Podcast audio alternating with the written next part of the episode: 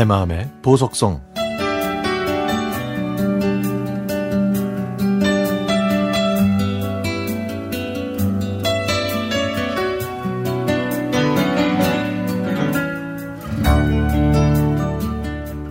그날 저희는 처음 만났고 많은 이야기를 나누지도 않았습니다. 그럼에도 불구하고 그는 세심했고 친절했죠. 청춘 남녀의 첫 만남이 대부분 모 아니면 도인 것처럼 그도 제 이상형이 절대 아니었습니다. 그때는 이상형이 꿈속에만 존재한다는 걸 몰랐었거든요. 그래도 소개팅이라 주선자를 생각해서 오늘만 최선을 다하려고 가까운 곳으로 드라이브를 갔습니다. 저희는 휴게소에 들러서 떡볶이와 햄버거를 시켰는데요. 저는 햄버거가 커서 한 입에 먹기 힘들다는 이 먹히지도 않을 내숭을 떨면서 한 겹씩 거두어 먹었습니다. 아이, 지금 생각해도 내숭의 극치를 보여준 이 얄미운 행동도 사실은 제 본 모습의 일부분이죠. 그런 제 앞에서 그는 휴게소에서 들리는 팝송을 끊임없이 흥얼거리며 떡볶이를 개걸스럽게 먹었습니다. 오늘 하루만 그냥 버티자고 다짐했던 저는 그가 하는 재미없는 팝송 얘기를 한 귀로 듣고 한 귀로 흘려보냈습니다.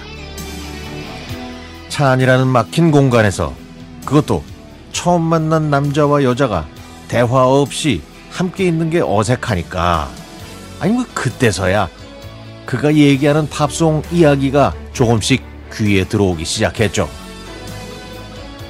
사실 저는요, 팝송보다 이문세, 변진섭, 이승환, 신승훈 같은 국내 발라드 가수들을 더 좋아했거든요. 팝송에 대한 지식이 뼛속까지 깊이 박힌 그는 리듬도 잘 탔습니다. 운전하는 손으로 박자를 넣으면서 제가 알듯 말듯한 목소리로 노래들을 따라 불렀죠. 그룹 아바에 대한 이야기부터 이글스와 비지스, 조지 해리슨의 잘 알려지지 않은 이야기까지, 하하, 차 안은 마치 음악다방 같았습니다. 오늘만 보고 절대 안 보겠다는 저의 생각은 조금씩 무너지기 시작했고, 결국 한 번 더 만나봐야겠다는 생각으로 바뀌고 있었죠. 드라이브를 마치고 다음을 기약하며 헤어진 저는 그의 첫 느낌보다 그가 이야기해준 팝송 이야기가 더 흥미로웠습니다. 저는 한 번 더 만나서 그가 좋아하는 팝송을 듣고 싶다는 그런 호기심이 생기더군요. 그리고 두 번째 만남.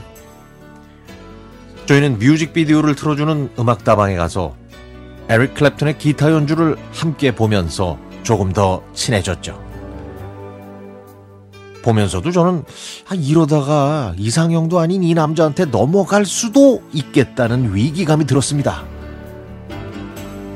그는 전략적으로 위층 노래방으로 향했고, 그곳에서 저에게 원더풀 투나잇을 원더풀하게 불러주었습니다. 저는 그 노래방에서 직감했죠. 이상형은 꿈속에만 있는 거라고. 저는 에릭 클랩튼처럼 평생 원더풀 투나잇을 불러주는 남자도 괜찮을 거라고 생각하기 시작했고, 아마 그 이후로 백 번 넘게 이 노래를 저에게 불러주었던 것 같습니다. 아, 그때마다 참으로 멋있었고, 그때마다 제 이상형이 되어 여기까지 왔네요. 이제 저는 원더풀 투나잇을 들으면 에릭 클랩튼보다 남편이 먼저 떠오릅니다. 현재 코로나 상황이 끝나면은 제일 먼저 하고 싶은 것, 바로 노래방에 가서 제가 남편 덕분에 좋아하게 된 팝송, 이 원더풀 투나잇을 남편의 목소리로 듣는 겁니다.